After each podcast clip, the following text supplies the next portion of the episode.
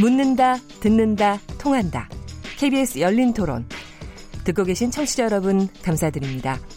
들으면서 답답한 부분은 없으신지요? 궁금한 점이 있으시다면 함께 토론에 참여하시죠. 유료 문자 9730을 이용하시면 됩니다. 단문은 50원, 장문은 100원의 정보 이용료가 있습니다. 스마트폰 어플리케이션 KBS 모바일 콩을 통해서도 무료로 참여하실 수 있습니다. KBS 열린 토론은 언제나 열려 있습니다. 듣고 계신 KBS 열린 토론은 매일 밤 0시 5분에 재방송됩니다. 네, KBS 열린 토론, 지솟는 집값 잡을 수 있나? 라는 주제로 토론하고 있는데요. 어, 주제가 주제이니만큼 여러 문자 주셨습니다. 콩으로 의견 주신 천재라는 아이디 분. 저는 집값을 잡기 어렵다고 봅니다. 종합부동산세를 올려도 부동산으로 버는 돈이 더 크기 때문에 투기는 계속될 겁니다. 하지만 빈익빈 부익부 해소 차원에서 양도 소득세는 대폭 인상했으면 좋겠습니다. 휴대전화 5795번님, 주택 공급이 늘면 뭐합니까? 돈 없는 서민들은 집을 사기 어렵습니다. 공공임대주택을 늘리고 보유세를 강화해야 합니다. 휴대전화 6726번님, 치솟는 집값을 반드시 잡아야 합니다. 가진 자들의 온갖 편법과 불법을 저지르고 있어요. 의도적으로 집값을 부풀려서 실수요자 다수가 피해를 보고 있습니다. 전 정부가 집값을 잡겠다는 의지를 더욱 강력하게 보여줘야 한다고 생각합니다. 더불어 야당이 집값을 정치적 쟁점화시켜서는 안 됩니다. 콩으로 의견 주신 빙산부님. 정부가 규제 일본도 정책을 쓰다 보니 똑똑한 집 한 채를 사려는 심리가 커진 겁니다. 0528번님, 보유세를 대폭 올리고 임대가 안 되는 집에 대해서 빈집세를 신설하면 어떨까요? 그래야 주택 매매가 늘어나지 않을까요? 3632번님, 집값을 잡으려면 분양권 전매 제한 기간을 대폭 늘려야 합니다. 그래야 집을 주거의 수단으로 보는 시각이 늘어날 겁니다. 9977번님, 집 없는 사람들이 집을 사는 게 아니라 집 있는 사람들이 투자 목적으로 사면, 집을 사면서 집값이 폭등하고 있다고 봅니다. 제 주변에 집 없는 사람들은 집값이 너무 많이 올라서 집 살 생각을 못 합니다. 다주택 임대사업자에 대한 세제 혜택을 없애야 합니다. 4, 4578번님, 다주택 임대사업자에 대한 세제 혜택을 지금부터 한다고 하는데 이럴 거 왜 했나 모르겠습니다. 정부 정책에 따른 것 뿐인데 갑자기 투기꾼이 된 것 같아서 기분이 좋지 않네요. 여러 의견들 주셨는데요. 계속해서 네 분 패널 분, 권대중 교수님, 변창훈 교수님, 김동래 주택산업연구원 연구실장님, 그리고 최은영 한국도시연구소 소장님하고 같이 토론을 해보도록 하겠습니다. 저희가 앞에서 그 별로 집값이 오를 재소술 어, 별로 큰 변수가 없었는데 박원순 시장의 어, 용산 또 여의도 통개발 이것 때문에 집값이 오를 빌미를 제공한 게 아닌가 그랬더니 이제 또 말씀하시는 게 아, 그것만은 아니다. 그거를 그거는 원래 전체 계획에 있었던 거고 어 그거를 그렇게 잠깐 한 한마디 가지고 주택 시장을 과열을 이렇게 부추기는 그런 또 세력들이 있어서 그런 거 아니냐. 뭐 이런 얘기가 있는데 왜 이렇게 집값을 오르기를 바라는 세력이 많은 것 같은데 누가 이렇게 주택시장 과열을 자꾸 부추기는 겁니까? 무슨 세력이 있는 겁니까? 권대중 교수님 다 아시고도 안 갖다 주시는 거 아니에요? 네. 사실은 주택 가격이 강남 지역에 오르기 시작했던 원인이 있습니다. 네. 이거는 이제 박근혜 정부가 빚내서 집사라고 우리 최은영 소장님이 말씀하시는데 그건 아니고 당시에 이제 금리를 낮게 해서 대출을 많이 줬죠. 그 금리 저금리가 지금도 지속되고 있습니다. 네. 아, 그런데 이제 2015년도에 그 어, 부동산 3법이 통과되면서 강남 지역의 부동산 가격이 오르기 시작했어요. 그것이 바로 어, 세 가지가 아, 재건축 시장에서 3주택까지 분양을 받게 했던 거. 네. 그다음에 이제 재건축 초과이익 환수제를 2017년도 말까지 연기한 거. 네. 결정타는 바로 이제 민간 택지에 대한 분양 가상화제 폐지입니다. 맞습니다. 이게 이제 강남 지역의 집값을 올리기 시작했는데 결국에 여러 가지 방법으로 해도 집질 못했어요. 결국에 제 생각에는 아마도 강남 지역의 집값을 특히 재건축 시장을 잡은 것은 금년도 2월 21일 날 안전진단 강화했던 것 같습니다. 그렇죠. 어. 네. 근데 그래서 이제 그 가격이 오르던 그 어, 상승세가 이어가면서 어, 4월 달부터 양도소득세 중과세가 있으면서 진정임을 보였죠. 네. 근데 우리 저 변창훈 교수님이나 우리 최은영 어, 소장님께서 어, 박원순 시장이 계획 어, 개발 계획을 내놓은 게 전혀 영향이 없다고 생각하실지 모르겠지만 분명히 영향이 있었습니다. 그 이유 중에 하나가 제가 한 6, 7년 전에 네. 서울 역서부터 군포 당정역까지 18개 역사를 지하화하는 계획을 어 제가 재무 타당성 위원으로 참여한 적이 있어요. 예, 예. 근데 그때 뭐 시간도 중장기 계획이고 또 이 자금 문제도 있고 해서 이제 하다가 중단됐는데 그 1단계가 바로 서울역에서부터 용산 역세권 개발인데 이거는 주변 지역의 부동산 가격에 큰 영향을 미치지 않았다고 봐요 저는. 어. 왜 그런가 하면 용산은 가만히 둬도 분당선 연장선이 지금 개통될 것이고요. 또그 어, 일산부터 오는 그 GTX가 그 머무는 역이고 네 네. 4호선과 1호선이 있습니다. 네. 그리고 주변 지역이 원래 용산 역세권 개발로 개발이 진행되는 지역 중에 하나입니다. 네. 근데 문제는 여의도였습니다. 네. 어, 여의도를 계획, 계획 개발하면서 어, 싱가포르의 마리나 베이처럼 한다고 박원순 시장의 당신의 이름으로 했는지 아니면 뭐 기자들이 썼는지 모르지만 어쨌든 여의도를 싱가포르에 가서 네, 네. 어쨌든 여의도를 개발한다는 것은 네. 주변 지역의 집값 올 충분히 올릴 수 있는 빌미를 제공한 거죠. 네. 그러니까 강남 지역의 집값이 진정되는 기미쯤 갔을 때 이게 나온 바람에 주변 지역을 비롯해서 다른 지역까지 여파가 있지 않았나. 네. 근데 지금도 사실은 뭐 어, 완전 취소한 게 아니고 이제 보류했잖아요. 네. 네 보류해서 어, 그런 잠재 그 뭐랄까 가격 상승 잠재력을 갖고 있어요. 네. 어, 그런데 이제 수요와 공급을 아까 우리 변채원 교수 말씀하신 대로 수요가 어, 공급이 있는 곳에 그 수요가 있는 곳에 공부를 해야 되는데 네. 왜 유독 최근에 와서 공급이 부족하다고 얘기하느냐? 수요가 몰릴 수도 있는 거거든요. 음흠. 지방 경제가 죽고 지방의 미분양이 쌓이다 보니까 또 똘똘한 주택 하나 종부세를 올리다 보니까 1가구 2주택 3주택에 3주택에 대한 0.5%로 이렇게 3%죠. 아, 중간들 더 맥입니다. 그러다 보니까 똘똘한 주택 하나를 이왕이면 서울에 가 사자. 이왕이면 강남에 사자. 거기에 또 한 가지 있는 게 부동산은 소유함으로써 생기는 권한이 세 개가 있죠. 어, 소유 가치, 또 사용 가치, 또 처분 가치가 있는데 여기 하나가 더 있습니다. 우리나라는 신분 가치가 있어요. 강남의 집을 갖고 있다는 것에 대한 자부심과 강남의 집을 갖고서 부자라는 이런 의식을 갖고 있기 때문에 이게 오히려 집값을 또 부추기는 역할을 하지 않았나. 네. 아, 최원영 소장님. 네. 네. 저는 똘똘한 집 한 채라는 담론이 굉장히 음. 퍼져 있는데 이렇게 데이터를 보면 그렇지 않다고 생각합니다. 네, 우리나라에서 네. 네. 강남의 자가 점유율이 34.1%로 가장 낮은 데 중에 하나거든요. 그렇죠. 그리 그 무슨 말이냐면 대부분의 70% 사람은 자기 집이 아닌데 산다는 거예요. 서울의 자가 점유율이 42 42.1%인데 그거보다도 강남이 낮아요. 그러니까 옛날보다 갑자기 떨어졌거든요. 이게 항상 강남이 이랬던 건 아니고. 한 최근 15년, 20년 사이에 엄청나게 강남의 자가 점유율이 떨어졌어요. 무슨 음. 말이냐면 서울 강남 사람들이 강남 집을 사는 게 아니라 전국에서 집을 사는 거거든요. 네. 그렇죠. 그래서 네. 사실 서울의 집과 강남의 집은 아까 말씀하셨던 투기판이었던 게 오래된 거예요, 사실은. 네네. 서울의 집 자가 점유율은 42%로 대부분의 사람은 집이 없거든요. 그래서 사실은 이런 지금 집값 가지고 이런 논란을 하는 걸 대부분의 서민들이 너무 고통스럽게 들으실 것 같아요. 너무 아니, 상관없는 아니 정말 아니 근데 정말 그러니까 3분의 1만 자기 집이고 네. 3분의 2는 다 그러니까 투기 수요 내지는 투자 수요라는 거 아니에요. 네. 그러니까 거기 집값 오른다고 우리가 이렇게 그것 때문에 음. 속상해하고 그러는 것도 더 속상하네. 정말 그렇네요. 그게요. 네. 지금 이제 그 메라탄 예를 많이 드는데 뉴욕처럼 워낙 이제 부자들이 살고 또 인, 인종적으로도 이제 또 아무래도 이제 백인 위주로 이렇게 많이 하기 때문에 다른 지역에서는 별 관심이 없고 나무 동네 일이거든요. 네. 근데 우리는 사실은 뭐 전쟁도 겪고 또 이제 일제 치하도 겪으면서 신분이 완전히 평등해져 버렸기 때문에 어느 지역에 사는 사람이 아주 딴 신분을 가진 사람이 아니라 바로 이웃이거든요. 네. 바로 이웃이 어마어마한 부자가 돼 있으면 나도 따라 하려고 하고 싶어 하고요. 또 그 주택하고 바로 옆에 있는 동네가 거기랑 비교하는 겁니다. 여기가 평당 8천이면 옆에는 7천, 여기는 6천 이렇게 따라하기 때문에 여기만 고립시켜서 신경 쓰지 어렵다. 않을 수가 없다는 거예요. 그래서 또 사실은 모든 사람들을 좌절시켜 버리잖아요. 네.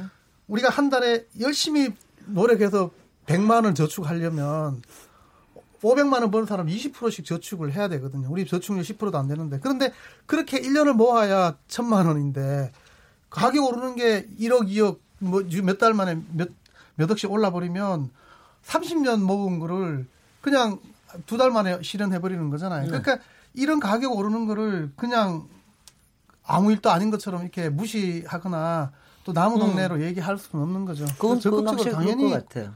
네, 근데 대책을 그, 마련해야 네, 근데 이제 저는 그래서 강남 지역이나 이런 지역의 주택 공급이 사실 뭐 어, 신혼모기 희망 주택도 마찬가지고요. 네. 어, 분양 주택으로 가면 안 돼요. 이게 영구 임대 주택으로 가야 됩니다. 네. 그래야 주변 지역의 집값도 안정시키고 또 이 서민이 무주택자가 강남 지역에 집을 하나 받으면 주변 지역에 받으면 바로 중산층 됩니다. 네. 그래서 이거는 영구 임대 주택으로 가고 아니, 그 나중에 이제 네, 공급이 늘거나 인구가 감소하면 그때 분양해도 돼요. 네.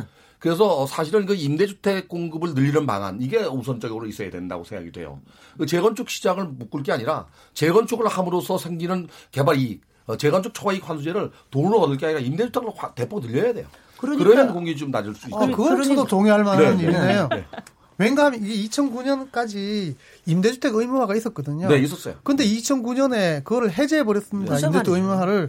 그러면 이제 저는 만일 그렇다면 임대주택 의무화를 복원하고 그다음에 지금 소형 주택 의무화도 50%된 거를 뭐 60% 높이든지 이렇게 해서 uh-huh. 만일 개발 이익이 환수되는 전제 하에서 뭐 재건축 규제를 확대해서 공급을 늘린다면 저는 뭐 굳이 재건축에 대해서 우선 가, 그 반대할 이유는 없어요. 왜냐하면 네. 재건축 규제 완화가 바로 재건축 대상되는 아파트의 가격 상승을 낳고 가격 상승이 나으면 거기서 공급되는 주택 가격이 다시 올리기 때문에 새로 공급되는 가격이 다른 가격을 떨어뜨리려면 공급되는 가격이 싸야 되는데 너무 비싸게 네. 공급이 되는 겁니다. 아니 그래서 바로 권대중 교수님께 여쭤보고 싶은 게 지금도 네. 말씀하신 대로 논리가 있는 게 그러니까 수요가 있는데 짓, 는다 그러는 게 말이 안 된다 솔직히는 네. 수요가 있는데 지으면은 집값만 올라간다 치솟는다라고 네. 하는 게 최근에 말하자면 현상인 것 같아요.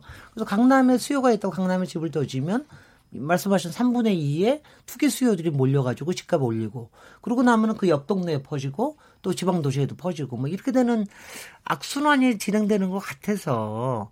그 그래서 아마 재건축에 대해서 굉장히 뭐 저, 는 개인적인 소신이 뭐 그래서 재건축에서 굉장히 신중해야 된다라고 생각하는 건데. 근데 제가 이렇게 얘기를 하다 보니까는요 갑자기 머리가 막 몽해지는 게 아니 그러니까 지금 그 이른바 주택 정책 내지는 부동산 정책의 목표가 과연 뭐가 되고 있는 겁니까? 그러니까 집값을 너무 올리지 않은 집값 안정에 대한 겁니까? 아니면 자가 비율을 좀 더 늘리는 데 있는 겁니까? 어디에 지금 그 목표를 두면서 우리가 해야 되는 겁니까? 두 가지 다 있다고 생각이 됩니다. 네. 지난해 12월 13일 날 임대주택 등록 활성화 방안을 내놓은 것이 정부는 아마도 한 두세 가지 목적이 있었다고 봐요. 하나는 전월세 시장의 안정화. 그렇죠. 그리고 그러니까. 이제 두 번째는 이제 음성적인 임대 사업자를 양성화시키는 것. 네. 그리고면서도 주택 시장의 안정화가 아니었나. 근데 이게 이제 사실 너무 과한 그 혜택을 주다 보니까 이제 문제가 발생한 건데요. 네. 어, 이번 그 문재인 정부가 지난해 11월 29일 날 내놓은 어, 주, 어, 주거복지 로드맵이 있습니다. 네. 100만 가구를 공급하겠다고 했거든요. 네. 공급을 하겠, 하겠다고 했는데도 불구하고 부동산 가격이 오르는 것은 그 공급의 대다수가 어, 그 청소년, 청년이나 또는 신혼부부 희망주택이 많아요. 근데 그러면서도 이제 서울에 필요한 게 아니고 수도권 지역에 다 있어요. 특히 이제 뭐 위례 신도시나 또는 뭐 성남 대장동, 금토동, 서현동 같은 경우 제가 주장하는 건 바로 그런 지역에 집을 받으면 거의 뭐 어, 어, 로또의 대박 아닙니까? 네. 이런 거를 영구 임대주택로 가야 된다고 생각하는 거예요. 그리고 네. 좀 멀리 떨어진 데는 부자해도 됩니다. 그래서 이걸 좀그 어, 지역별로 지역 시장을 이해하고 거기에 맞는 맞춤형 정책이 나와야 되지 않느냐. 네. 어, 그래야 된다면 시장이 좀 안정화될 거 아닌가. 네. 그리고 또 하나 이제 수요가 많다면 수요 분산 정책도 필요해요. 네. 어, 옛날에 그 어, 2009년도죠. 2009년도 1월 달에 미분양 아파트가 많은 적이 있었습니다. 약 16만 세대가 넘었죠. 그래서 2006년 어, 9년도 2월 12일 날 정부가 미분양 해소 대책으로 내놓은 게 있습니다. 네네. 네. 이게 그 어, 미분양 주택을 구입하는 경우에는 어, 취득세 50% 감면 혜택과 양도세 5년간 면제 혜택을 줬어요. 으흠. 그래서 그, 그 당시에 그걸 많이 소진했죠. 똑같은 예로 2012년도 9월 22일부터 연말까지 또 한 번 그걸 했습니다. 그래서 미분양 아파트를 많이 소진했습니다. 있습니다. 강남 지역이나 서울에 있는 수요를 분산하는 정책도 필요하다고 봐요. 예, 예. 수도권적으로 가면 뭐 양도세 한 10년간 안 받을게. 네. 뭐 이래도 갈 사람이 있거든요. 네. 그래서 이렇게 좀 수요 분산 정책과 또 필요한 지역에 일부에 공급이 되는 어, 재건축을 공급 어, 활성화시켜서 뭐 임대주택을 공급하듯이 이거 양면적 작전을 써, 써야 되지 않나 정책을 써야 되지 않나. 네. 근데 이런 거 없이 규제만 하다 보니까 아, 시장이 왜곡되게 가격이 너무 많이 올랐어요. 또 규제... 오르고 난 다음에 이제 규제하니까 너무 늦은 거죠. 아니 지금 이제 계속 저 우리 권대중 교수님하고 금동래 실장님께서 이제 얘기하시는 게 규제만 너무 많이 한다라는 거로 이제 많이 공격을 하시는데 변창 교수님 그런 여러 가지 주거 정책의 여러 가지 목적들의 그야말로 균형을 봤을 때 지금 문재인 정부가 다방면으로 하고 있지를 못합니까 지금 현재 어떻게 봅니까 규제 네. 규제 일본도라고 볼 수가 있는 건가요? 그 많은 분들이 이제 파리 대책을 2005년에 831 대책하고 비춰서 많이 얘기를 하고 그게 이제 일종의 종합 대책이다 이렇게 얘기를 하거든요.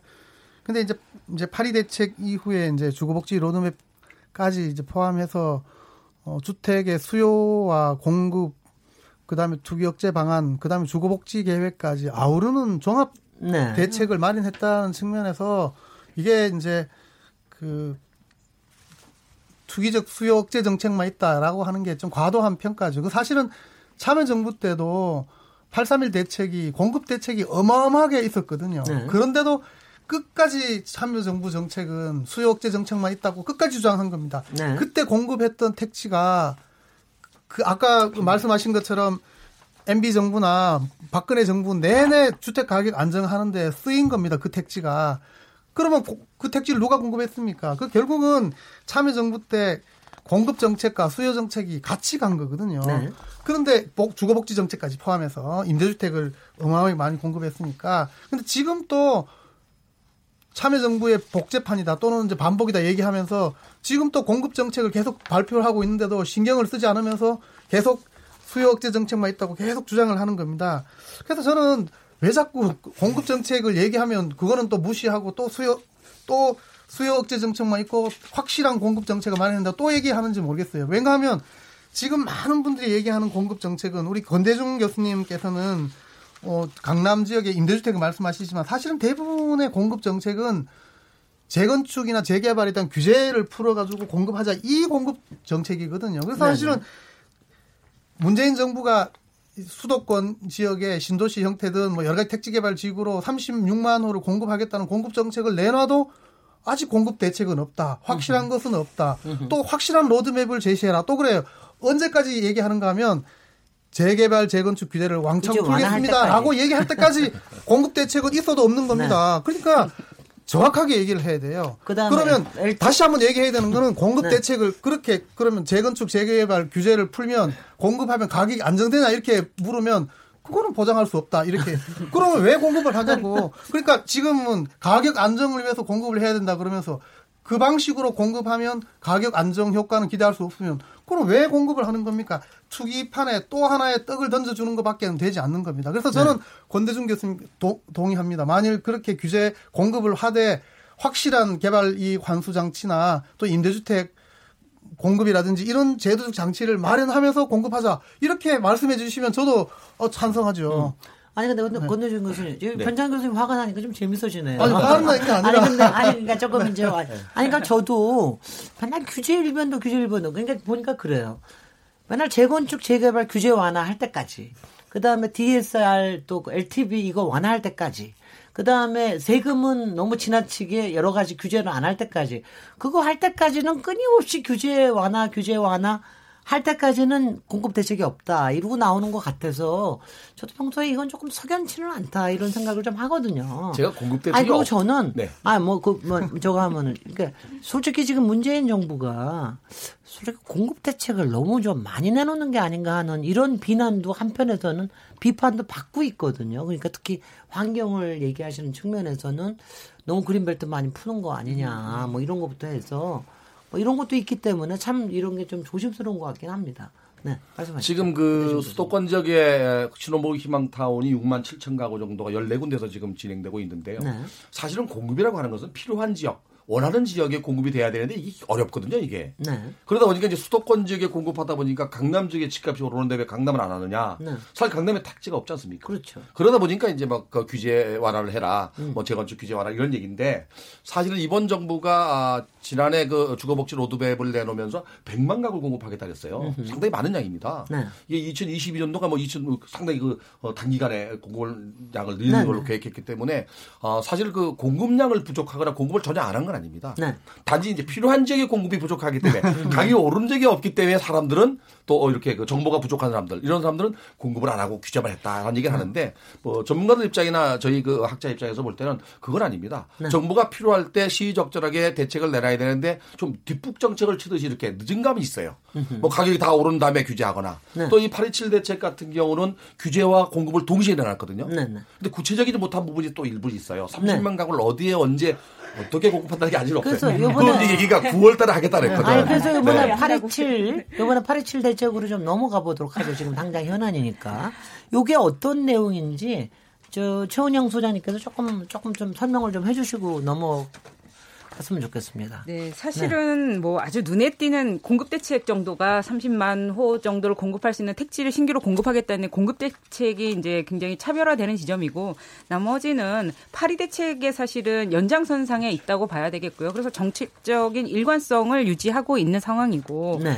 그 주로 이제 조정 대상 지역을 조정을 하고 그다음에 투기 과열 지구와 투기 지역을 좀 더 확대해서 지정을 네. 한 것이죠. 네. 그 시장이 굉장히 좀 정부가 보기에 심각하게 움직인다고 보는 지점에 대해서 그렇게 한 건데 네. 지금 아까 이제 규제 일변도를 말씀하셨는데 저는 박근혜 정부에서 너무나 규제를 많이 푸는 정책을 했기 때문에 문재인 정부에서의 파리 대책은 그 방향으로 갈 수밖에 없다고 생각합니다. 아까 그 권 교수님도 말씀하신 것처럼 지금 서울의 집값이 왜 이렇게 올랐느냐 가장 핵심적인 건 상한제를 폐지한 거죠. 민간 사냥한제 그때까지는 강남이 4천만 원, 3 10.3제곱미터가 4천만 원이 거의 상한선이었거든요. 네. 그런데 그그 상한선을 풀면서 지금 뭐 6천만 원도 나오고 음. 7천만 원도 나오는 것이잖아요. 그러면 그거 상한제는 다시 부활하고 이런 방향으로 갈 수밖에 없는 거죠. 그러니까 박근혜 정부의 2014년에 부동산 3법이 너무 모든 것을 푸는 거죠. 정부가 할 줄 거 다 해줄 테니까 투기해라. 이런 것이었기 때문에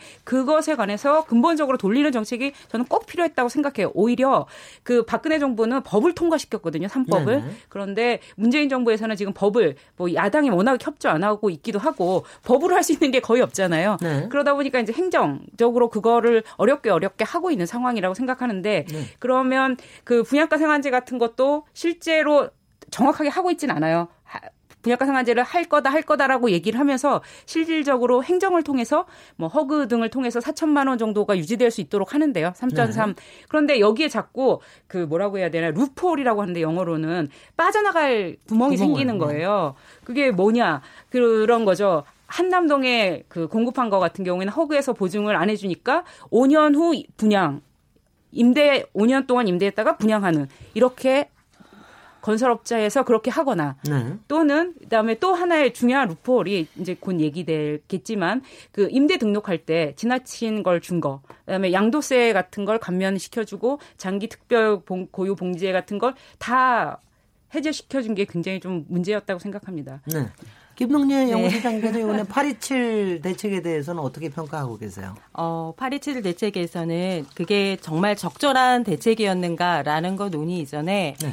그 당시에는 정부가 선택할 수밖에 없었던 카드였겠구나라는 생각이 듭니다. 네. 그래서 투기 지역 추가로 4개구 선정하고 그다음에 안 됐던 그 투기 가열 지구하고 특히 지방 같은 경우는 시장이 안 좋기 때문에 청약 조정 대상 지역을 풀어냈기 때문에 이 부분에 대해서는 지금 그 당시에 있었던 8월 달에 서울 주택 시장을 보면 정부로서는 이게 효과가 있든 없든 할 수밖에 없었던 결과라고 생각이 들고요. 네. 좀몇 가지 말씀을 드리고 싶습니다. 제가 한참을 쉬었기 때문에 그 예. 저는 박원순 시장님의 도시기본 계획에 대해서는 말씀을 드리고 싶지 않습니다. 당연히 도시에서 행정가로서는 체계적 정비해야 되는데 이제 하나는 그 2030 서울시 도시기본계획이 나와서 다 계획 발표를 했을 때는 잠잠했던 시장이 왜 갑자기 그 것의 일관 그 중에 일부였던 얘기가 나왔을 때 그랬을까라는 부분에서 저는 발표 자체가 문제가 됐다라고 생각하지 않습니다. 단지 이런 계획이라고 하는 게 단기적으로 이루어지는 게 아니고 굉장히 많은 협의 과정 그리고 오랜 기간이 걸려서 될 수밖에 없었다라는 것을 지금 시장 사람들이 인지하기에는 너무나 그 급작스러운 발표였던 거 아닌가 그 부분에 대해서 저는 조금 너무나 빨리 나왔다라고 하는 부분이지 네. 당연히 도시기본 계획 속에 있는 서울 서울시의 강남과 강북의 불균형 문제를 해결하고 그다음에 인프라를 개선해주고 당연히 하고 체계전 정비해야 되는 부분이라는 생각이 들고요. 또 하나 서울시가 저는 좀 실기했던 부분은 저도 수요 분산과 공급 정책은 같이 가야 된다라고 생각을 합니다. 물론 첫 번째 주제는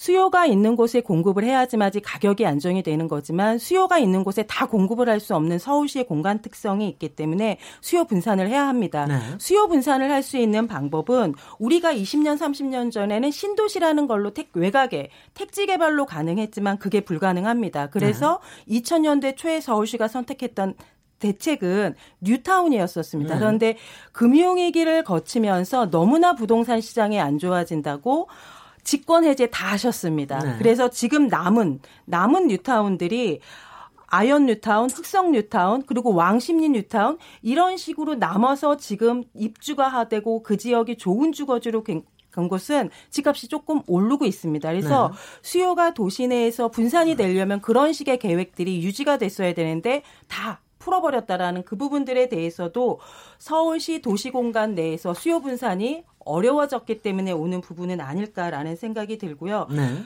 저는 주거복지 로드맵에서 100만 호 임대주택을 공적 임대주택을 공급하겠다라고 한 것에 대해서는 굉장히 긍정적인 평가를 합니다. 그리고 무리할 수 있습니다. 양이 적지 않기 때문에 굉장히 어려울 수 있지만 해야 되는 부분이라고 생각이 들고 그리고 지금 수도권에 36만 호 더 하겠다라고 얘기를 했는데 문제는 이 지금 136만 호 추가 공급되는 주택이 누구를 위한 주택이냐라는 거죠. 주거복지 로드맵이라 지금 정부에서 얘기하고 있는 거는 주로 부부 합산 7 3천만 원 이하 이런 식으로 규제를 걸고 있는데 실질적으로 주택은 소득 수준에 맞춰서 저소득층에도 공급이 되어야 되고 중산층에도 공급이 되어야 되고 그리고 굉장히 좋은 주택을 선호하고 있는 고소득층에도 공급이 되어야 되는데 지금의 주택은 너무나 중저소득층에 집중이 돼 있다 보니까 지금 서울시장의 집값에 그리고 집을 사야겠다라고 할 수 있는 사람들은 저는 저소득층은 아니라고 생각을 합니다. 그러면 어느 정도 뭐 맞벌이를 하든 해서 어느 정도의 소득이 있는 중산층에 있는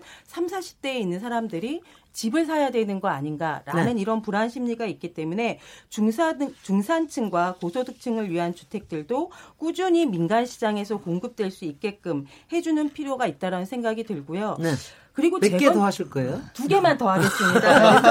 그래서 재건축에 제가 얘기하는 건 조금만 끊었다가 얘기해야지 안 그러면은 네. 청취자들께서 이렇게 귀에 아, 잘못 네. 담으시기 때문에 너무 많이 쉬어서 네네 네. 조금 쉬었다가 다 천천히 이제, 가겠습니다. 다시 또 두 개 더 얘기하십시오. 네. 예. 재건축에 대해서는 저는 네. 지금 규제를 푸는 것은 굉장히 어려울 수 있을 것 같다고 네. 생각을 합니다. 이 정부가 가지고 있는 기본적인 정책 방향 속에서 다시 또 풀어버리게 되면 정책의 아, 일관성이 크게 음. 훼손되기 때문에 어려운데 네. 재건축 재개발에 있어서 저는 사업 구조에 대해서는 한번 생각을 해야 될 것 같습니다. 음. 재건축은 순수하게 조합 민간 사업입니다. 민간 사업에 공공이 어떤 공적 지원을 하지 않는데 거기에 일반 분양분을 제, 그 제약을 하겠다라고 하는 부분들이 굉장히 어려운데 재건축은 주민들이 조합원들이 추가 부담금을 내야 되는 큰 부담이 있습니다. 그런데 네. 지금의 사업 구조는 추가 부담금을 일반 분양분에서 해칭을 하지 않으면 조합원 내 집을 가지고 있는 사람들이 굉장히 많은 추가 부담금을 내야 되는 그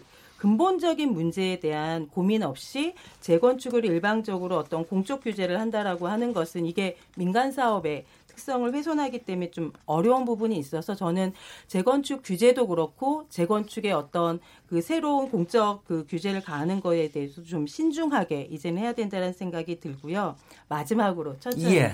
자가 점유율 42% 최은영 소장님께서 말씀해 주셨습니다. 그래서 여기에서 보면 외국도 그렇고 적어도 정상적인 독일 같은 좀 특수한 시장을 빼고는 내 집을 가지고 있는 가구가 전체 시장의 한 60%는 되어야지 좀 안정적으로 시장이 움직일 수가 있는데 서울에는 내 집을 가지고 있는 가구가 좀 상대적으로 적습니다. 그래서 서울시에는 임대주택이나 이런 것들을 공급하는 것과 더불어서 정상적으로 내 집을 마련할 수 있게 해주는 자가 촉진 정책이 같이 쓰여져야 하는데 네. 지금의 정책에는 중산층의 내 집 마련을 위한 정책은 사실 별로 없습니다. 네. 네. 그 부분이 지금 시장에 굉장히 불안 요인으로 작동되고 아하. 있어서 네, 네. 내집 마련을 할 수 있는 자가 소유 촉진 정책과 그리고 저소득층을 위한 좀 어퍼더블한 네. 그런 좀 저렴한 임대주택을 공급할 수 있는 것들을 같이 좀 해주는 정책들로 조금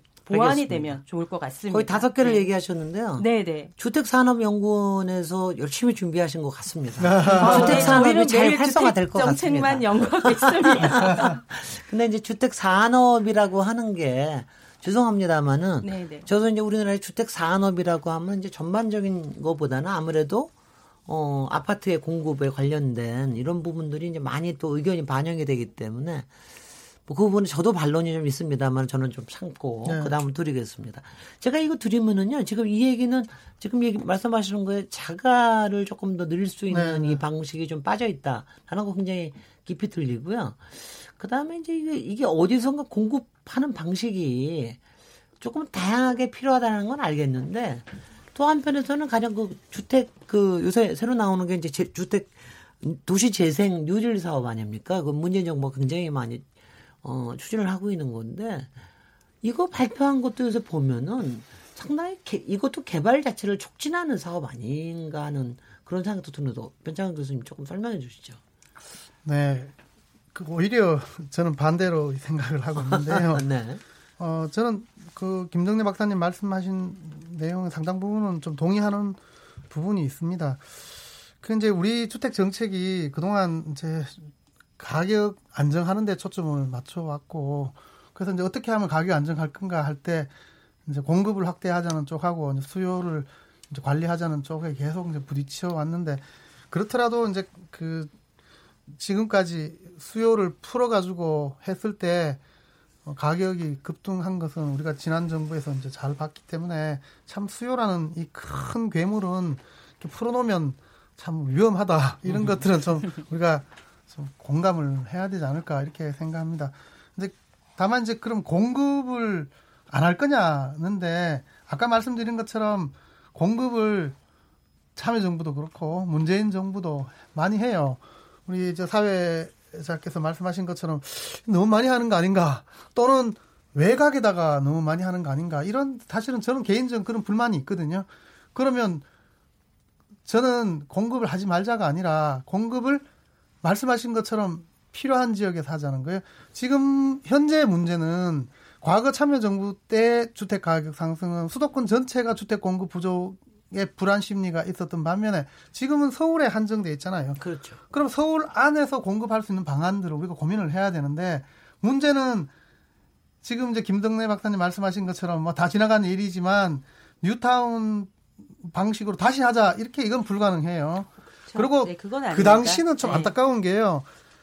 한두 개의 뉴타운을 시범적으로 했었으면 참 좋은 정책일 수 있어요. 네, 그런데 맞습니다. 너무 많은 거를 26개, 균척 지금까지 35개를 네. 동시에 해버리면 그거는 불가능한 거예요. 해서도 안 되고 왜냐하면 그 많은 사람이 쫓겨났을 때 갈 데가 없기 때문에 자 이건 옛날 일이고 그러면 지금 시점에서 어떻게 해야 되냐 보면 서울시에서 선도적으로 한 거는 어, 역세권 청년 주택이에요. 네. 어, 근데 역세권 청년주택은 임대주택을 짓는 겁니다. 민간 임대랑 공공 임대를 확보하는 거예요. 그 다음에 재생 사, 뉴딜 사업이나 서울시 있거나 국가에 사는 도시재생 뉴딜은 우리 김진애 박사님 말씀하신 것처럼 개발 사업인 것처럼 이게 보이지만 실제는 거기서 넉넉하게 분양주택이든 임대주택을 공급하지는 않습니다. 주로 어 그 경제 기반형이나 중심시가지형은 도심을 만드는 거고요. 나머지 이제 근린형이나 우리 동네 살리기나 주거지 재생은 그냥 집 수리하거나 골목길 살리는데 아니면 공공시설을 건설하는데 좀 초점 맞추기 때문에 주택 공급 능력이 좀 상당히 부족합니다. 그래서 그 점에서 보면 저는 도시재생 사업을 좀 더 적극적으로 주택 공급하는 수단으로 좀 써야 되지 않는가. 그게 그 역세권 청년 주택 행태, 역세권을 고밀 개발하든 아니면 주거 지역을 좀 고밀화하든 그 주택 공급을 늘려야 되는데 문제는 공급을 늘리기 위해서 규제를 풀었을 때 주택 가격이 오르기 때문에 규제를 풀었을 때 오르는 걸 방지하기 위해서 공급하는 것은 아까 권대중 교수님 말씀하신 것처럼 좀 공공형 주택, 분양 주택이라도 화매 조건부 주택이나 토지 임대부 주택처럼 개발 이익을 환수할 수 있는 주택으로 공급한다면 주택 가격도 잡으면서 공급도 확대하고 우리 김덕래 박 실장님 말씀하신 것처럼 자가주택 보유율도 높아낼 수 있지 않을까 이렇게 생각을 합니다. 어, 뭐, 뭐가 좀 밝아지는 것 같아요. 이권 대중에서 받아주시죠. 우선 그 도시생 뉴딜 정책은 이제 네 가지 유형의 57가지 모델이 있잖아요. 네. 그 속에 정비 사업이 포함되어 있습니다. 예. 아, 지난 2월 9일인가 8일부터 시행한 어, 빈지 및 소규모 주택자 어, 사업 정, 어, 정비 사업 특례법이 있습니다. 이게 바로 이제 어, 두 가구도 재건축 재개발할 수 있고 세 가구도 재건축 재개발할 수가 있습니다. 우리 변창흠 교수님이 그 SC 공사 사장하실 때그 어, 그 법을 이제 서울시 조례를 제정하려고 준비했던 것도 제가 알고 있는데 네. 이거를 좀 활성화시키면은 대규모로 개발하는 게 아니고 이 도시생 누릴 정책은 어, 소규모 단위로 가로택 정비나 또는 어, 주거 환경 개선 사업 이런 식으로 가기 때문에 아, 강북과 강남의 주거 환경을 어, 어떻게 어떻게 보면은 뭐 평균화 시킬 수 있거든요. 네, 네. 이게 좀 활성화되면은 물론 뭐 집값은 상승할 수 있어요. 네. 그러나 그 집값이 새로 헐고 짓는 재건축만큼은 상승 안 해요. 그러니까 기존 주택이니까. 네네. 그렇게 활성화시켜서 주거 환경을 개선하는 것도 좋은 음. 방법인데 이게 좀 너무 지지부진해요. 그리고 어, 문재인 대통령이 취임한 이후에 어, 서울 집값이 너무 그 급작스레 오르고 어, 파리 대책에서 투기 과열지구로 또 투기 지역으로 이렇게 음. 25개 구가 전부 투기 과열지구 아닙니까? 그렇습니다. 그리고 어, 11군데가 투기 지역으로 묶이다 보니까 서울시 를 배제했어요. 도시 재생에 못 들어갔죠. 네, 못 됐어요. 네. 그러다 보니까 네. 이제 또 이게 비정상적으로 시장이 네. 왜곡되는 네. 그래서 사실은 그, 어, 뭐, 반복되는 얘기지만, 아, 수요가 있는 것에 차별한 공급이 있어야 되고, 그 공급이 음. 어렵다면 수요를 분산하는 정책을 병행해서 쓰고, 그 다음에 이제 강남북이 균형 발전하기 위해서는 이 도시적 누리 정책 상당히 좋은 정책입니다. 네네. 네. 예전에 그, 어, 2003년도 어, 7월 1일부터 시행한 어, 도시 및 주관경 정비법을 보면은요, 2006년도 대도시는 정비사업 지구지를 하게 돼 있었습니다. 네. 서울 시내가 1,300군데나 지정됐습니다, 당시에. 글쎄 말이죠. 그러니까 재산권 침해가 되죠. 정비사업 지구 지정이 되면 신축도 네, 네. 안 되고 개축도 안 되고 이전도 안 되고 네. 이랬던 경험을 갖고 있고 우리가 학습 효과를 했으니까 아, 그 지역 지역마다 주민이 선도하고 주민이 리더가 돼서 마을을 개조할 수 있고 마을을 바꿀 수 있는 사업 이건 상당히 필요하다고 생각합니다. 이번 문재인 정부의 이런 정책은 매우 좋은 정책이라고 봐요. 네. 네. 도시재생 사업에 대해서는 상당히 또 전망에 대해서 기대가 좀 높아지는 것 같습니다. 잠시 쉬었다가 토론 이어가 보도록 하겠습니다. 지금 여러분께서는 KBS 열린 토론 시민 김진애와 함께 하고 계십니다.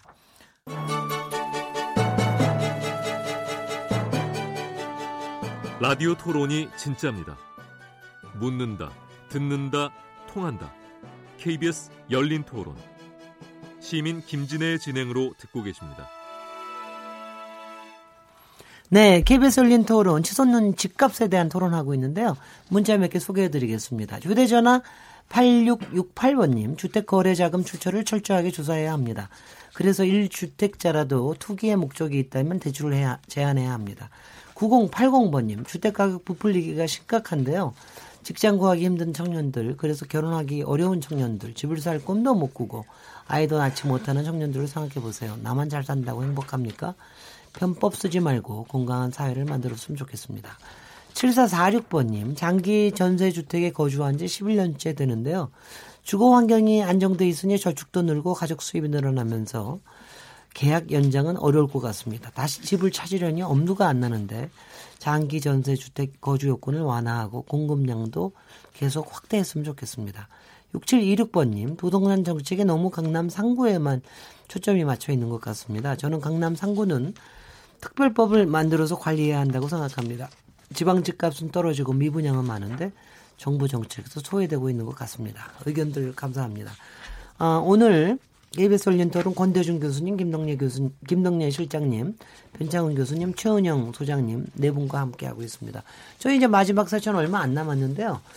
요새 이제 이게 세금과 관련된 대책들, 특히 어, 요새 이제 이 문제가 조금 심각해지니까 당정청에서 굉장히 열심히 고민을 하는 것 같아요. 그 이해찬 더불어민주당 대표 3주, 여기까지는 작년 8일 대책 그 이후에서는 종합부동산세에서는 거론이 안 됐는데 3주택 이상이거나 초고가 주택인 경우에는 종합부동산세 도입 검토해야 된다. 이런 입장을 밝히기도 했는데 어 이게 세제를 통한 이 주택 이거는 수요 주택 수요라 주택 시장 안정에 대해서 어떤 생각 가지고 계십니까? 권대중 교수님? 우선 그 공정 가액이 올라가면은 재산세도 올라가고 둘 다 이제 세금이 높아집니다. 네. 어, 이걸 그 김현미 장관이 이제 현실화시키겠다, 많이 올리겠다는 얘기죠. 공시, 네. 공시가격. 네, 공시가격. 가격. 네. 그러면 이제, 예, 예, 공정시장 가액 비율도 이제 5%씩 올려서 90%까지 올리겠다. 네. 어, 물론 이제 이렇게 그 과세를 해서 부동산 시장을 잡는다고 하지만 어, 과세를 통해서 부동산 시장을 안정화시키는 한계가 있어요. 사실은. 왜 그런가 하면은 뭐 아까 그 우리 그 청취자분들이 그 어, 보내온 소, 그 메모에 듣게 있지만은 어, 세금을 내는 것보다 주택 가격이 더 오르거든요. 그럼요. 네, 그래서 네. 이거는 한계가 있다고 보고요. 특히 이제 어, 1가구 1주택에 대해서 만약에 재산세가 올라가거나 종부세가 올라가면 이 은퇴자나 퇴직자들이 이제 문제가 돼요 이게. 네. 어, 지금 뭐 어, 국민연금을 많이 받아도 연간 1,500만 원 이상 못 받을 겁니다 아마 대부분 국민연금 받는 네, 사람들은. 네, 네. 근데 세금이 뭐 30년 이상 이래 살던 집이 종부세가 뭐, 어, 어, 뭐 500만 원, 1000만 원 나온다면 결국에는 거기를 이사를 떠나야 되거든요. 이런 주거에 대한 어, 주거권에 대한 그 어, 보장도 안 되는 불, 그 불만이 있을 수 있거든요. 그래서 어, 이거는 소득 대비 이, 그 어, 종부세 비율을 연동시킬 필요가 있어요. 네. 네. 집값이 올라가는 것만큼 1가구 2주택, 3주택은 좀 중과세 하고 또 1가구 1주택자는 거기를 버리고 30년 살던 곳을 이사 간다면요. 굉장히 어, 마음이 울적합니다. 저도 어릴 아이가 어릴 때 강남에 살다 지금 김포시에 가 사는데 네. 우리 집사람이 이런 얘기를 하더라고요. 아, 꼭, 그, 기분 좋게 가는, 이사를 가는데도 불구하고, 남들이 볼 때, 어디 뭐, 망해서 가는 걸로 이렇게. 그래서, 강남을 벗어나기 네, 네. 그래서 강남에 사는 게 신분 가치처럼, 아까 말씀드린 신분 가치처럼 느껴지고, 이게 뭐든 뭐, 어, 뭐랄까, 여러 가지 그, 어, 여유들이 있기 때문에, 아, 결국에 이제 세금을 올려서 부동산 잡는 건 한계가 있다. 저는 그렇게 생각합니다. 네, 조현영 소님.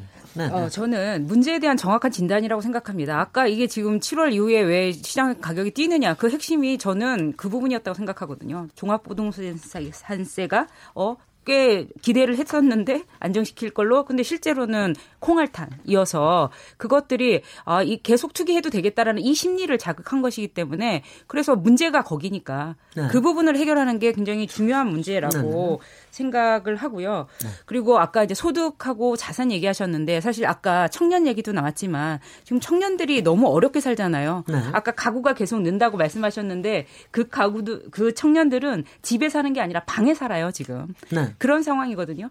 그런 그러니까 청년 세대 소득은 뭐 일을 해서 100만 원, 200만 원 버는 청년들은 월세 50만 원씩, 60만 원씩 고시원에 살면서도 40만 원씩 이상 내야 되거든요. 네. 그런데 20억, 30억을 가진 자산가들께서 그 지금 뭐 종합부동산세가 제가 찾아보니까 20억 가진 분이 한 50만 원 정도 오르신다 그러더라고요. 네, 원래 안대로 하면 네. 그럼 30억 가신, 가지신 분이 그 뭐 한 500만 원 오른다고 하시는데 그럼 청년들하고 이 자산 격차가 이 어마어마한 이걸 생각을 하면 근데 청년들한테 비싼 월세를 내고 살라고 하면서 네. 그 기성세대들 집 자산을 많이 가지신 분들이 나는 세금 못 내겠다고 하는 게 음흠. 온당한지에 관해서 우리 사회가 합의를 해야 될 부분이 있는 것 같습니다. 두 분 싸우시고요.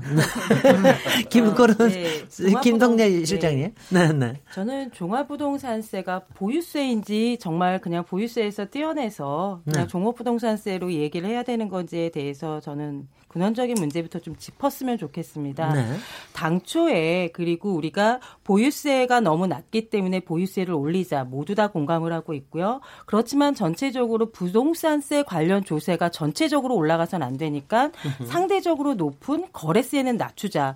그래서 조세 부담률은 크게 올라가지 않은 상태에서 보유세를 올리자라고 얘기했고 이 부분에 대해서는 대부분 학자들도 그렇고 다 동의합니다. 그런데 문제는 보유세의 근본적인 그 세제는 재산세지 종부세가 아닙니다. 그런데 우리는 종부세만 이야기를 하고 있다라는 게 문제가 되는 거고 종부세를 내고 있는 가구가 우리나라 전체 가구의 몇 가구가 되겠습니까? 1900만 가구가 우리나라에 있다 할지라도 종합부동산세를 내는 가구는 20만 가구에서 30만 가구 정도밖에 되지 않습니다. 네네. 그렇다면 실질적으로 1900만 가구 중에서 한 30만 가구 정도 되는 대상의 그 부동산세를 가지고 지금 논의하고 있는 집값 안정의 효과를 얼마나 크게 기대할 수 있을지라는 음흠. 부분에 대한 우려와 또한 종합부동산세는 세수가 토지분과 조, 주택분이 있는데 대부분 주택 분보단 토지분에서 많이 거친다라는 그렇죠. 거죠. 그러니까 네.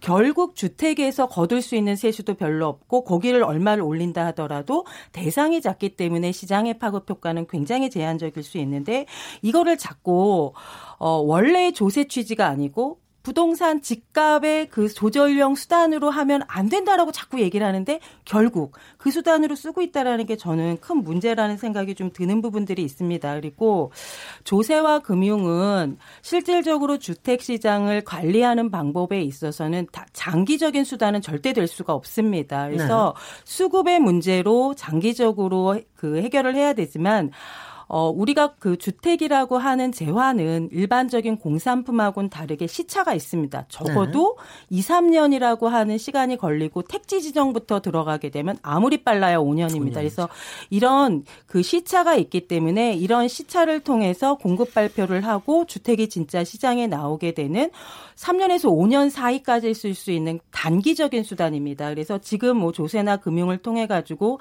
집값이 어떤 수요들을 조정을 해서 가격을 안정화시키게 하겠다라고 하는 것들은 쓸 수밖에 없는 카드일 수밖에 없지만 이게 장기적이 될 수밖에 없기 때문에 결국은 단기적으로 어떻게 하고 끝낼 수 있는 방안들을 찾지 않고 이게 계속적으로 시장의 규제라는 인식으로 작동이 될 수 있게끔 카드를 쓰면 저는 안 된다라는 생각이 들어서 네. 이 종합부동산세도 그렇고 지금 가계부채에 연동이 돼서 금융 규제를 계속 하고 있는 부분들도 그렇고 조금은 단기적으로 그 시장을 조정하는 걸로 끝낼 수 있는 그런 방법들을 좀 찾는 게 필요하다라고 보여집니다. 네, 변장 교수님 좀 네. 천천히 우리 얘기를 그, 해주시죠. 네. 김동인 박사님하고 많이 통한다 생각했는데 많이 다른 게 있네요. 음, 음, 그렇게 되는 네. 것 같아요. 음. 어, 종합부동산세가 보유세인가? 보유세죠. 당연히 보유세고 재산세 중심으로 어, 보유세를 강화하면 좋은데 재산세는 기초세고 그러다 보니까 그 기초세는 재산세를 많이 내는 지역이 서울 또 수도권 그 중에서 또 강남 지역에 집중되어 있기 때문에 그렇게 재산세를 올리면 그 지역에 결국 재투자를 해야 되잖아요. 그래서 어 지역 균형 발전 측면에서 국세로 만들어서 그, 이, 그 거둔 거를 지역 균형 발전을 위해서 이제 쓰기 때문에 좋은 취지를 가진 이제 보이세다 이렇게 말씀드릴 수 있고 형식이 국세이기 때문에 보이세가 아닌 것은 아니다 이렇게 생각합니다. 김 박사님 말씀하신 것처럼 어, 이미 가격 오른 거를 어, 종합부동산세처럼 보유세를 강화한다고 내리기는 쉽지는 않고 그 다음에 오로지 가격을 안정시키기 위해서 보유세라는 수단만을 쓰는 것도 올바르진 않다라고 생각합니다.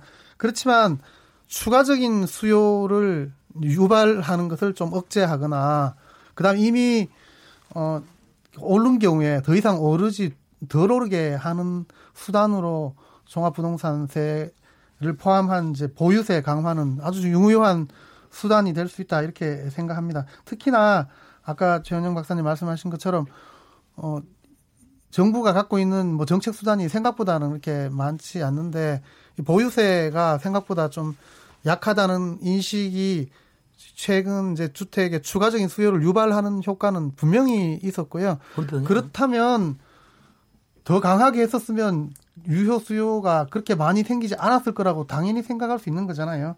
그 지금 또 세율 부분에서는 좀 부담스럽다면 아까 건대중 교수님 말씀하신 것처럼 이 주택 공시 가격 지금 시세 한 70%, 그 다음에 공정시장 가액 비율 80% 해가 이중적으로 빠져나갈 구멍을 둔 거거든요. 아니, 세금을 매길 때 주택 가격에 맞춰서 매기는 게 당연한 거 아니겠어요? 그럴 때 이제 그 가격에 맞게 하되 세율을 조정하는 건데 우리는 가격을 조정해요. 어떻게 왜 가격을 조정합니까? 가격은 있는 거죠. 있는데 다만 오류 때문에 생각보다 더 많을까봐 뭐 1, 20% 정도 감정가라는 게 시세보다 낮게 책정하는 정도 수준이라 해야 되는데 우리는 이중 장치를 만들어 놔 가지고 공시 가격도 100%안 하고 70%또 뭐 단독이나 이런 데는 뭐 60% 40%까지 떨어지고 공정 시장 가격 비율이란 이상한 제도를 만들어 가지고 또 재산세는 60%또 종부세는 80% 해가지고 7, 8이 56, 56%, 7, 76이 42, 40%만 매기는 겁니다. 아니 너무 심하잖아요. 100원짜리를 왜 40원은 세금을 매깁니까? 그런데 네. 이걸 갖고 너무 비싸다는데 아까 권대중 교수님께서 무주택 아니 저 소득 없는 분들이 종부세로 500만 원, 1000만 원 내는 거 너무 과도하다 그런데 500만 원, 1000만 원 종부세 내려면요. 얼마나 많은 재산이 있어야 이걸 내겠습니까? 아니 그러니까 지금 부부가 공동 명의로 하면요. 18억 재산을 갖고 있어도 실제 공시 가격은 한 13억 정도밖에 안 되고 6억씩 빼고 나면 각자 딸랑 종부세 5만 원, 10만 원밖에 안 내는데요. 이 500만 원, 1000만 원 내려면 그야말로 3, 40억을 가지고 있는 거거든요. 그런 아주 예외적인 일이죠. 3, 40억 갖고 있는 사람이 현금이 없을 정도 확률은 정말 한 만분의 1밖에 안 되는데 그 한 사람 어쩌다 그런 사람을 우려해서 세금을 올리면 안 된다 이렇게 하는 것은 너무 무, 과도한 거거든요. 그런데 이 과도한 게 문제는 통한다는 겁니다. 이렇게 네. 동 교수님처럼 이렇게 권위 있는 분이 이렇게 말씀하시니까 진짜 한줄 아세요. 아니 근데 아 진짜 이러시면 안 되는 거죠. 어, 오늘 이렇게 50만 원, 100만 원 나오는 것 때문에 부동산 시장을 안정화시켜 줬다는 것도 잘못된 거 아닌가요? 네? 음. 종부세 자체가 뭐 50만 원 정도 나온다고 해도 종부세 때문에 종부세 올려서 부동산 시장 50만 원, 100만 원 때문에 시장이 안정화된다고 기대하는 건 또 그것도 잘못된 거 아니에요? 지속적으로 안정적이고 음. 지속적으로 가격 세금은 부담스럽다는 것을 인식을 심어주는 건 아주 중요한 거죠. 조세는 그두 네. 가지 측면입니다. 양극화를 해소하고 조세 평등을 하기 위해서 하는 거거든요. 이게 징벌적 조세 대해서는 안 되고요. 그래서 저는 이제 이렇게 생각을 해요. 조세를 만약에 재산세를 올린다고 그러면은 이거는 어 분명하게 그, 그 어, 조세 전가가 일어날 수도 있고요. 어, 반발일 수도 있기 때문에 단계적으로 중장기적으로 올려야 돼요. 만약에 그 공정 가액이나 이런 것들이 또 공시 가격이 낮다면 이걸 현실화시키고 세율을 낮추는 겁니다. 그래서 거기에 지금부터 단계적으로 시차를 두고 이렇게 올리는 건 문제가 없는데 이걸 갑작스럽게 뭐 두 배, 세 배, 네 배로 어 이렇게 그 만약에 규제한다고 해서 시장이 안정화 되겠느냐. 그건 일부분일 거라니까. 아니 그런 일은 없고요. 왜냐하면 네, 지금 네. 재산세는 130% 네. 30%까지밖에 못 올리고 그 다음에 종부세는 50% 밖에 못 올리거든요. 아니, 근데 민주당에서 지금 뭐 종부세를 뭐 두 배, 세 배 올리라고 이렇게. 아니요, 아니요. 근데 그, 그냥, 그러니까 자꾸 그렇게 현재 법이 그렇게 돼 있는데 네. 아주 예외적이고 그렇게 될 수도 없는 거를 자꾸 이렇게 가격 올려서 안 된다 이렇게 말씀하시면 안 되고 지금 네. 세금이란 거는 누군가 내야 되는 겁니다. 우리가 담배 사거나 술 먹을 때 내는 부가가치세 걔도 세금이에요. 그다음에 소득에 대해서 세금을 내잖아요. 그럼 재산을 수십억 갖고 있는 사람도 세금을 내고 그러면 누군가는 세금을 낼 때 누구한테 세금을 내는 게 더 공정한가 정의로운가 생각을 해보면 그나마 재산이 너무너무 많은 사람한테 조금 더 부담시키는 게 정의로운 거죠. 그 정도는 인정을 해주셔야 되잖아요. 그걸 제가 한다는 건 아니고요. 네, 네. 네. 자, 이것도 이것도 두 분이 나가셔서 싸우시면 될 것 같고요. 아, 그 요새 그 종합부동산세뿐만이 아니라 사실은 이제 임대주택 등록제를 채택을 하면서 임대주택 그 하면 하는 거에 대한 어 세금 완화 또 종부세 또 면제 뭐 이런 것들 하는 게 그것 때문에 또 똘똘한 한 채 얘기가 나오고 그런 거 아닙니까? 그래서 이 부분을 또 김현미 국토부 장관이 이거를 갖다가 조금 더 어, 강하게 컨트롤 해야 될 것 같다. 이런 얘기를 해서 또 이제 또 여러 반발도 나고 그러는데 이 부분에 대해서는 어떻게 생각하십니까? 우선 임대주택 등록을 활성화시키는 목적을 제가 아까 말씀드린 대로 네. 이제 전월세 시장의 안정화라든지 음성적인 주택 시장을 임대주택 시장을 양성화시키고 어, 부동산 시장을 안정화시키는 게 목적이었는데 아, 사실은 그, 김현미 장관이 이거를 좀, 사실 처음에 너무 그, 그 혜택을 많이 줬어요. 네. 어, 종합부동산세도 배제시키고, 네. 또 뭐, 어, 그 보유세도 60제곱미터 어, 이하 이하는 뭐 어, 완전히 그 면제시키다시피 이렇게 네, 네, 예, 양도세도 그렇고 그리고 나중에 팔 때도 양도세도 네. 완전히 없, 뭐 없던가 굉장히 네. 많이 없. 그래서 이렇게 그 정부가 너무 혜택을 많이 주고 난 이후에 또 가격이 그 오르니까 또 그 그런 사람들이 또 투자를 하고 글쎄요. 대출도 그렇습니다. 네, 어, 임대사업자 등록을 내면은 투기 과열지구에서 40% 이하인데 불구하고 60% 70% 받을 수 있습니다. 글쎄 말이죠. 네, 네. 그리고 그래서 강남에서 뭐 작은 주택 하나가 10억 넘는 것도 많다면서요. 강남 지역은 뭐 워낙 이제 비싸져서 어, 글쎄 말이죠. 네, 강남 어. 이외에 사는 사람들, 특히 수도권에 사는 사람들은 강남 지역이 어렵습니다. 네네. 네. 네. 그래서 이런 것들에 대한 정부가 저 미리 예측을 하고 정책을 내놨어야 되는데 너무 완화해서 정책을 내놨다가 아, 그 시장이 이제 왜곡되니까 다시 또 규제하는 쪽으로 갔는데 규제하려면 빨리 해야 됩니다. 사실. 네. 그 텀을 주면 또 역시 그 사이에 음. 주택을 매입해서 임대주택 사업 등록을 하거든요. 그럼 네. 뭐 8년 동안 임대하면서 세금도 안 내고. 네. 네. 그래서 어, 이 국토부가 좀 그 면밀하게 검토해서 시장 을 분석 분석하고 네. 그러고 정책을 내놨으면 좋겠습니다. 네, 그 점에 대해서는 뭐 이제 어떻게 생각하십니까, 최원영 소장님? 예, 여튼 이제 국토부가 임대차 시장 통계 시스템이라는 걸 9월부터 도입하겠다고 네, 하고 네. 있거든요. 그래서 예, 예. 지금 사실 임대를 굳이 등록하지 않아도 정보가 필요한 정보들은 다 알게 되는 그런 상황이 오게 되어 되어 있. 잖아요. 그래서 사실 저는 그 부분에 좀 많은 기대를 하고요. 정부가 좀 투명하게 정보를 정보를 보고 임대차 시장에 관해서 그래서 세금 같은 것도 투명하게 걷고 이런 시스템이 될 것이라고 생각을 하고요. 그 좀 이제 뭐 거의 마, 마지막인 것 같아서 말씀을 드리면 음. 지금 주택 가격이 막 오르는 걸 걱정하는데 이러면 가장 최대 피해자는 세입자들이거든요. 서울에 아까 60%에 이르는 세입자들이에요. 그래서 네. 세입자들의 조금 대한... 짧게 정리, 어, 저희가 네네네. 시간 얼마 안 남아서 네네네. 좀 짧게 정리해 주시면 고맙겠습니다. 네. 세입자들에 대한 대책, 적극적인 대책을 정부가 마련해야 될 것이라고 생각합니다. 네. 또 짧게 하더니 너무 짧게 했네요. 네, 각기 뭐 한, 저기 한 3, 40초 정도 정리하실 수 있을 것 같습니다. 네. 네. 김동연 실장님. 예, 이번에 임대주택 등록 활성화에 대해서 좀 후퇴한 건 당초에 집주인과 그 세입자가 상생할 수 있는 대안으로서 마련되는 것이 후퇴한다는 데서 좀 아쉽고요. 정책은 일관성이 있고 미래가 확실해야 됩니다. 근데 자꾸 불투명해지는 게 문제고 집은 꾸준히 공급해야 하고 숙진 그 수요는 억제하는 게 아니고 분산을 해야 된다라고 생각을 합니다. 그래서 수급의 문제들이 조정이 될 수 있는 대안들이 만들어졌으면 좀 좋겠습니다. 네, 권대중 교수님.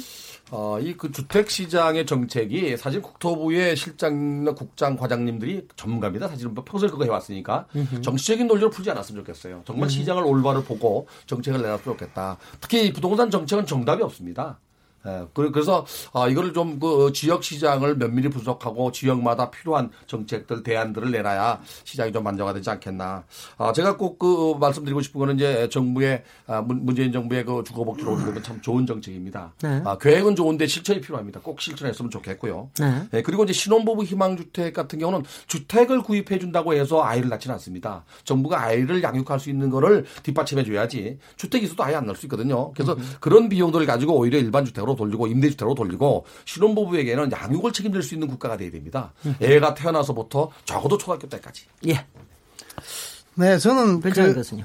지금 이제 임, 임대 문제에 대해서 사실은 계약갱신 청구권 같은 아주 세입자의 주거권을 안정할 수 있는 정책들을 도입할 수 있도록 사실은 국민들이 공, 동일하고 합의한다면 사실 임대 등록 제를 유도하는 이런 조세 정책을 안 했을 겁니다. 근데 네. 사실은 그 부분에서 너무 부담스럽기 때문에 그 정책을 한 것이거든요. 지금이라도 저는 계약갱신 청구권처럼 세입자들이 안정적으로 주거권을 보장받을 수 있는 제도를 만드는 것이 좀 더 본질적이지 않는가 이런 생각합니다. 그래서 사람들이 주택과 관련해서는 좀 편안한 마음을 가질 수 있도록 제도적인 뒷받침이 좀 필요하다 이렇게 생각을 합니다. 예, 오늘 네 분 패널 토론 감사합니다. 주택 시선은 집값 가지고 얘기했지만 사실은 이제 주택 정책에 대한 전반적인 걸 얘기한 것 같고요. 서로 의견이 다른 것 같지만 서로 공통점이 더 많다는 걸 확인할 수 있었던 그런 토론이 아니었나 싶습니다. 오늘 토론에 참가해 주신 변창원 교수님, 권대중 교수님, 김동래 실장님, 최원영 소장님께 감사드리고요. 저는 내일 7시 20분에 다시 돌아오도록 하겠습니다 감사합니다. 감사합니다. 감사합니다. 네, 감사합니다.